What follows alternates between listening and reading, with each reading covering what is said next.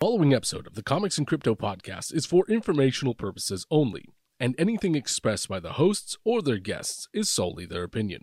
This podcast does not constitute financial advice, and anyone wishing to invest should seek their own independent financial or professional help. Have fun and enjoy the show. Hi, I'm Sean O'Hare, and I know comics. Hi, I'm Spencer Vogel, and I know crypto. Hi, I'm Kevin Lee Loader, and I don't know shit. This is the Comics and Crypto podcast. Comics and crypto, crypto and comics, collectors world in a digital age. Comics and crypto, crypto and comics is where the next billionaires will be made. It's comics and crypto. Last month, the 1952 Topps Mickey Mantle rookie card, which is a grade 9.5, sold for $12.6 million, which set an all time record for a sports card. I think all cards in general. Do you believe these types of record sales help the overall collectibles market? Absolutely. Yeah, absolutely. You know, that card was an interesting one because I think it was part of the the Rosen find, Mr. Mint. Yeah. It was the one that he said was the finest that he had ever seen. And uh, I think PSA had an opportunity. It would have been great for them to grade it a 10, but maybe they just didn't see it as a 10. Uh, but it would have been it would have been shocking and enormous uh, this wouldn't have been a $12.6 million sale. It would have been a $35 million sale.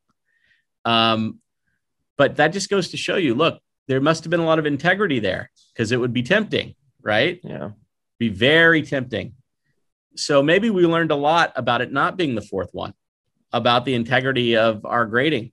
And maybe we learned a lot about the integrity of it being a 9 5 in general because, you know, you, a, a 10 on a vintage item like that that's 67 years old doesn't need to necessarily hit the exact same standards as something that's fresh off the line two seconds ago. I mean, close, really close, but maybe not exactly. It's maybe not at the microscopic level, you know, mm-hmm. because it was a different. It, it's a it's a different type of manufacturing, different card stock, different a lot of things. So, I was I I was disappointed that this wasn't a ten but I was also kind of pleased because what it meant was there was a lot of integrity in the system.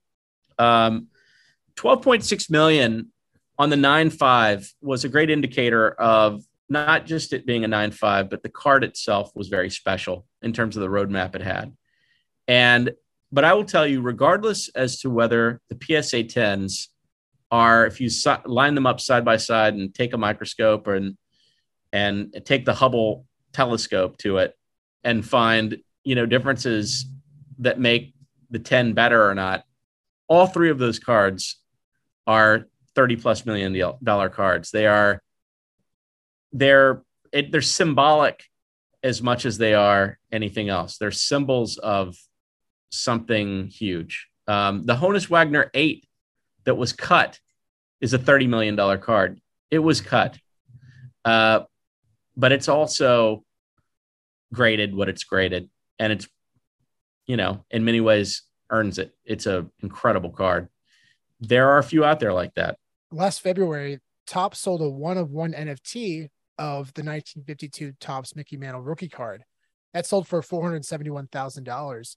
Do you think that this kind of sale, this record sale, helps the counterpart? i think it all depends on what they do next if they create a one of one of that in 13,000 different ways uh, over the next 10 years then I'm I, d- I don't really necessarily think uh, you know a one of one is great but if there's 13,000 separate one of ones in various ways shapes and forms is there really one or is there 13,000 um, digital is a little tougher to trust um, in that regard versus physical. Digital is also very trustworthy in terms of establishing authenticity. So you get a little, you know, you, I don't know, but um, but but but when you do say this is the first one of one of this of this, it does definitively strike. It's like planting a flag on the moon. I mean, you are you you're you're there first, so there is viability there. Um, it just it really depends on what they do next. if if they don't go over the top and do the 13,000 different one of ones, then yeah, it could it could escalate in value over time. But if they do the other, then you know that 451,000 may not be very pleasing to the person that bought it later on. Yeah, we, we kind of referenced this the same as like on VeVe as well, right? Like the AF15 just dropped recently. It was only Yeah. 10,000 editions. So combine that with the physicals, it's less less than 14,000, probably 15,000 in existence, Yes, which is Yep. amazing. Which is amazing. amazing. It's different than a one of one that that represents a historical uh, singular item, but it's but it's extremely interesting. I mean, I I do believe in low. You know, again, these things are only as valuable as the long term program itself. So, I think that once you drop it and once you've celebrated it, you have to just embrace the fact that that moment is gone. And now it's time to find the next thing to celebrate and embrace. Because once you start going back to the well over and over again, it does signal um, that the collectability of that particular item is less, scarcity is less of a thing. So it, it's, this is not an easy, uh, this is not an easy business. The concept of secondary market value attached to collectability. Remember, with physical goods, most physical goods that are out there are the utility is to display and show off your fandom. It's not necessarily because you're expecting everything you have mint on cards going to go up a thousand percent.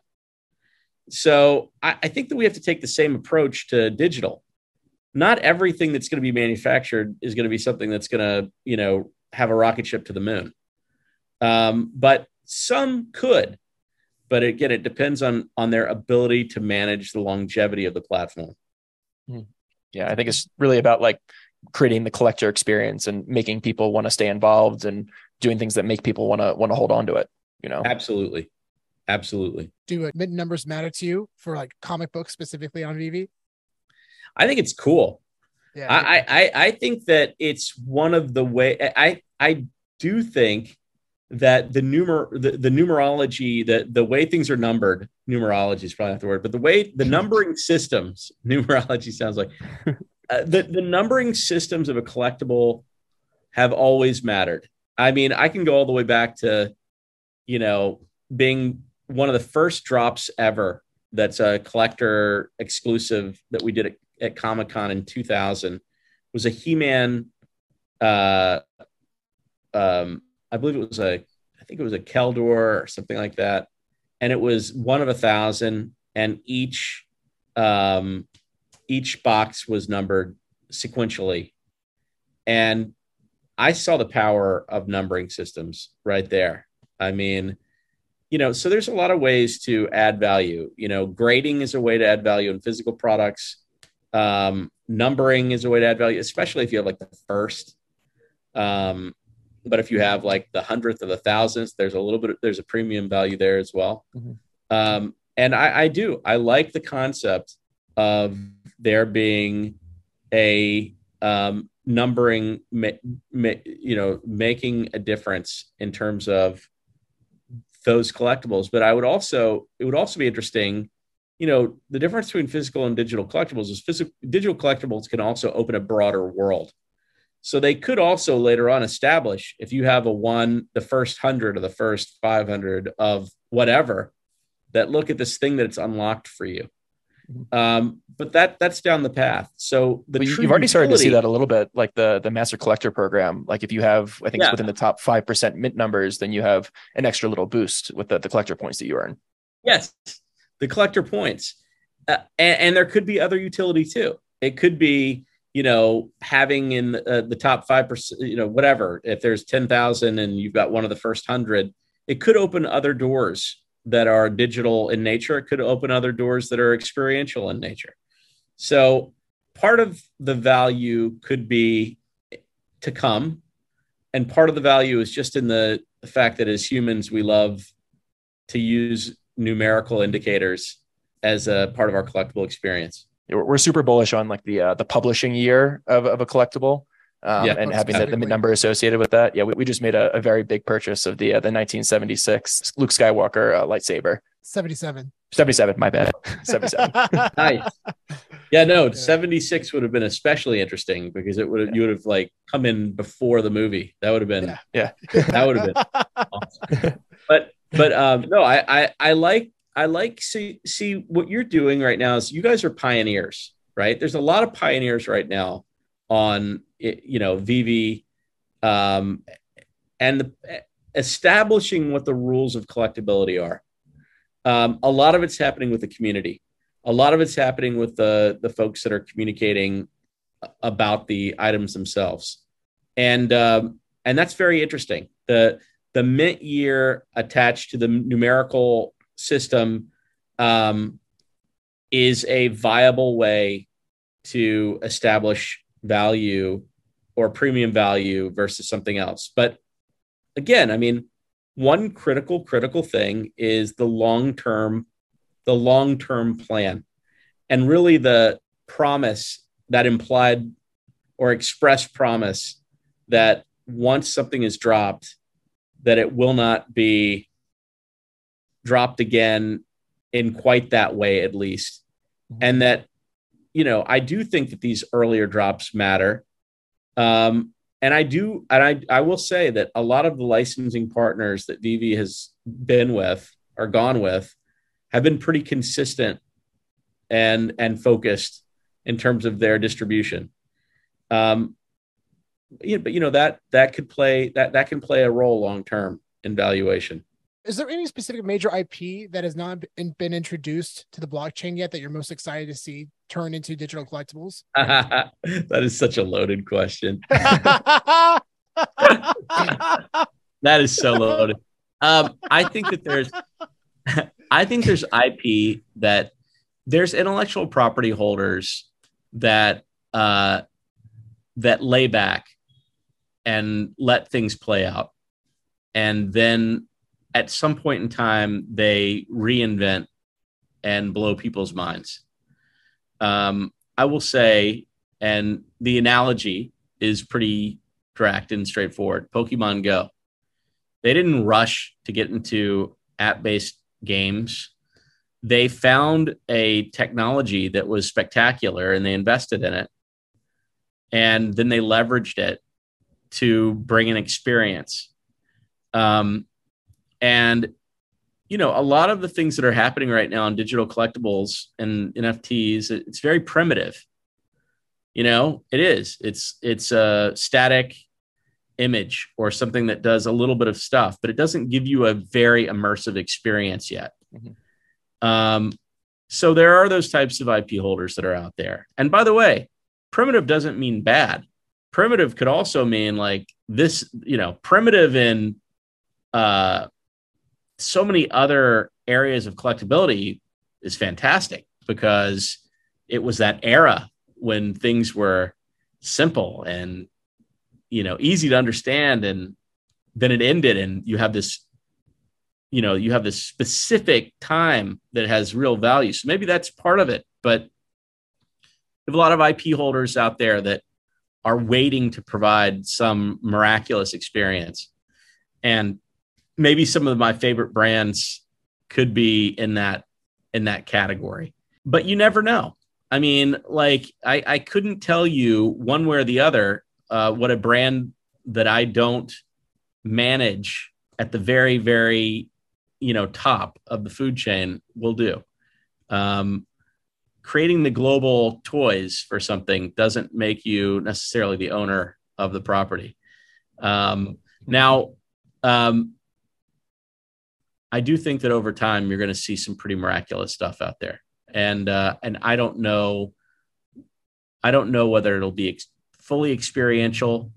But one thing I've always said about the digital experience is that right now it's a one or two senses being used and mostly sight or visual. But much like video games, where each console provided a bigger, richer experience, at some point in time, you will have a five sense experience.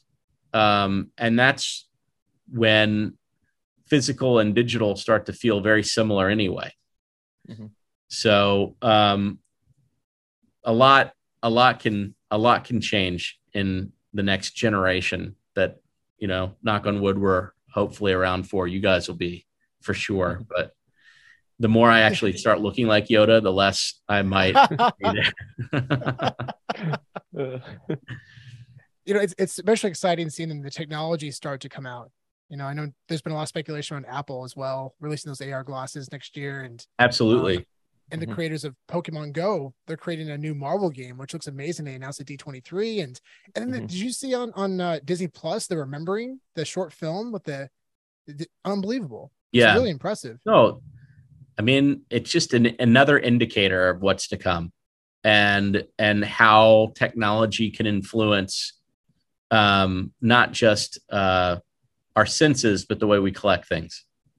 And now a word from our sponsor. Looking to buy or sell physical comics? Then check out Elite Comics 11, Instagram's number one community powered comic sales page.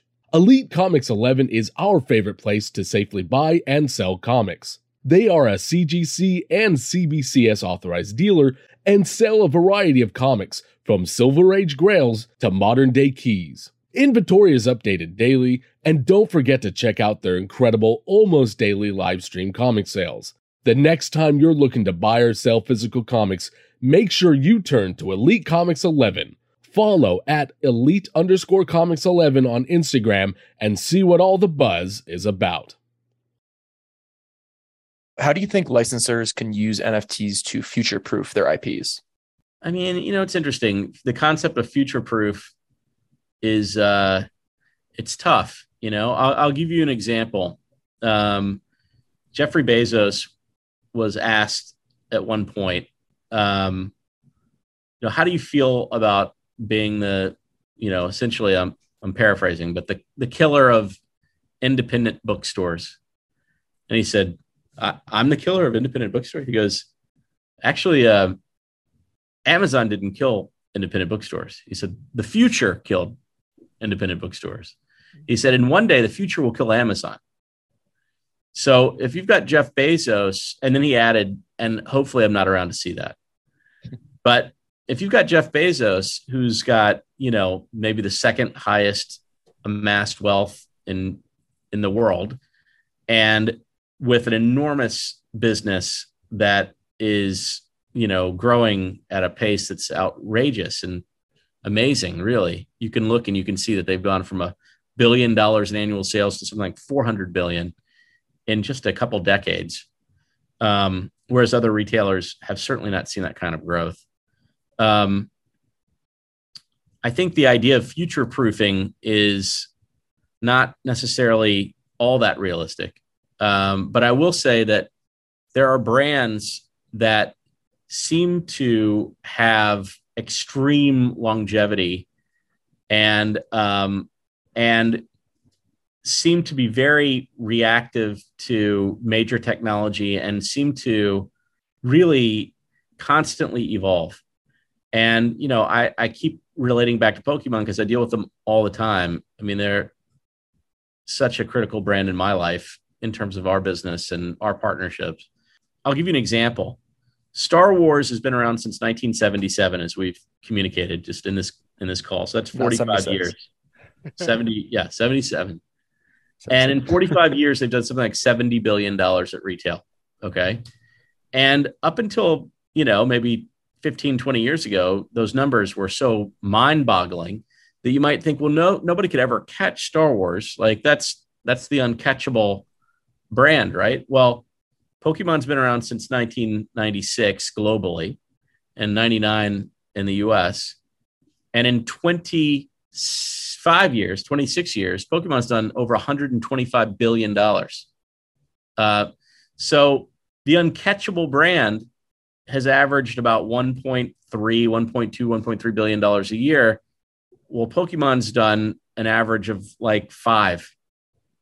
And so I don't know what future proofing looks like in that in that scenario. So my answer to you is um, be very flexible, have a long, long term plan, have a great platform that you protect the brand at all costs, all the time, respect your fandom, um, provide experiences that are remarkable, um, that keep them engaged, have a multifaceted platform of experiential platform, like Pokemon has the game and they have the video game, they have the TV show, they have so many ways you can engage and be of the Jeff Bezos mindset because the moment you let your guard down, you know, you are subject to this future proofing concern that you've that you've communicated.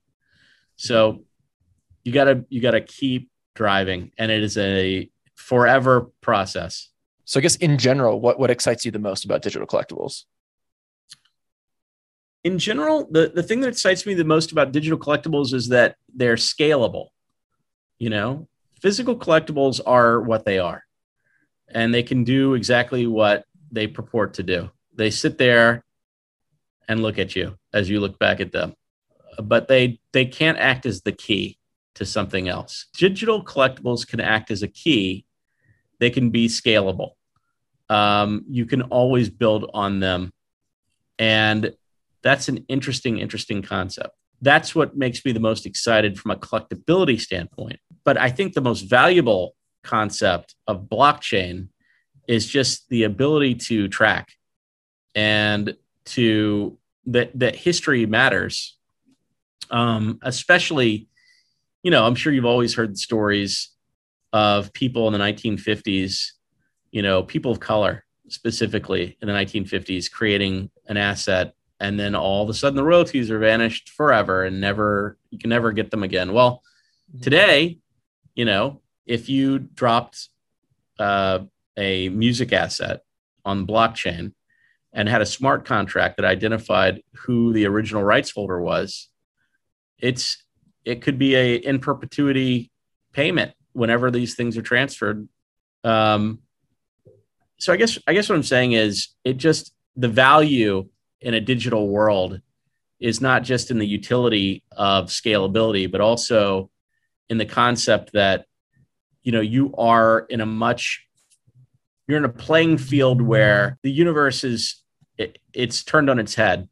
Everything that you've always sort of understood, every bias that's ever existed, every way that a human can figure out a way to separate is turned on its head. And that's that's greatly interesting because really the thing that is most valuable to humanity is our is our earnest approach to other people um, and our intellectual prowess you know what's going on in between your ears is way way more important than anything else in terms of the value you can add and so I, I liked the ideal of digital to um, allow more of that. Very, very important to, to preserve what's what's going on between people's ears and uh, and make sure that they're rewarded for it, you know, on an ongoing Absolutely. basis. Absolutely. Dis- regardless of anything, regardless of ability, regardless of gender, regardless of culture, religion, race, philosophy, and politics. Yeah. That's the great thing. Technology doesn't discriminate. Exactly. Exactly. Yeah. So that's that's always been exciting to me. Um, I love the scalability. I love the humanitarian potential, but also don't you know keep another thing in mind too. With all of this said, you know AI is a very scary endeavor. Not to spook anybody here out, the concept of um of intelligence is a construct that humans have developed. But who's to say that intelligence can't be a construct that exists outside of humans? And what happens when that occurs? So, as these experiential things that are digital become more and more all encompassing, the experiences themselves start to figure themselves out. So, I, I'm personally hopeful that we can uh, that this doesn't become like the Simpsons episode where the I think it's bees or something take over and they're like, I for one hail our new bee leaders. I, I don't remember what that was, but if that should ever occur, I'll be the first one being like, peace out, guys. I'm I'm I'm going with our new uh, digital uh, leaders. See, see ya. Uh, I know a lot about Elon to Mars. AI. Yeah, I'll- uh, yeah. I'll go with Elon to uh, Pluto or something. Anyways, not to go too far off topic here. Uh, It's all great. Love to hear the perspective. It's great. so I guess are, are there any IPs that have released uh, collectibles recently in the digital space that you've been really impressed with or really excited about? you know, I, I I have been impressed by you know I like I have to say you know Funko has done a really nice job. Mhm. Um, I am impressed. They're doing a lot of digital, physical. yeah, we're both um, big collectors on the Funkos that yeah, they've been doing digitally. Yeah.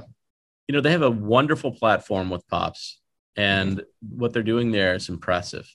I have not been impressed with what's going on with the one of 10,000 or one of multi-thousand uh, platforms. And i think that you know one of the best things i've seen in OpenSea is they added activity showing the the amount of activity in any particular uh, collectible um, and they're also showing the best bid versus the floor. Yeah. Um, I think those two things are pretty enlightening. Um, and I would say, you know, I, I'll just say the one thing I've been saying from day one, regardless of how hot VeVe was or whatever sort of promise any of these other uh, platforms looked, diversify your base, diversify you know, if you're a collector, diversify into multiple categories of collecting. If you are an investor, don't just invest in one thing. Have a varied investment portfolio. Everything right now is getting hit, whether you're in stocks or real estate or you're in digital collectibles, physical collectibles, everything to some extent has been hit. But over the course of time, what you will t- tend to find is asset classes um, get hit and grow in various times. This happens to be like one of those more all encompassing moments. But over time, you know, if you have a varied and diversified base of assets, you tend to win, um, whatever that may look like. Uh, but you tend to have a good outcome, um, and that's and that's what I always suggest. Jeremy, thanks so much for coming on. It was such a great time. We're very excited for this for quite some time, and it was such a pleasure having you on. Yeah. Such Oh, a great man. conversation.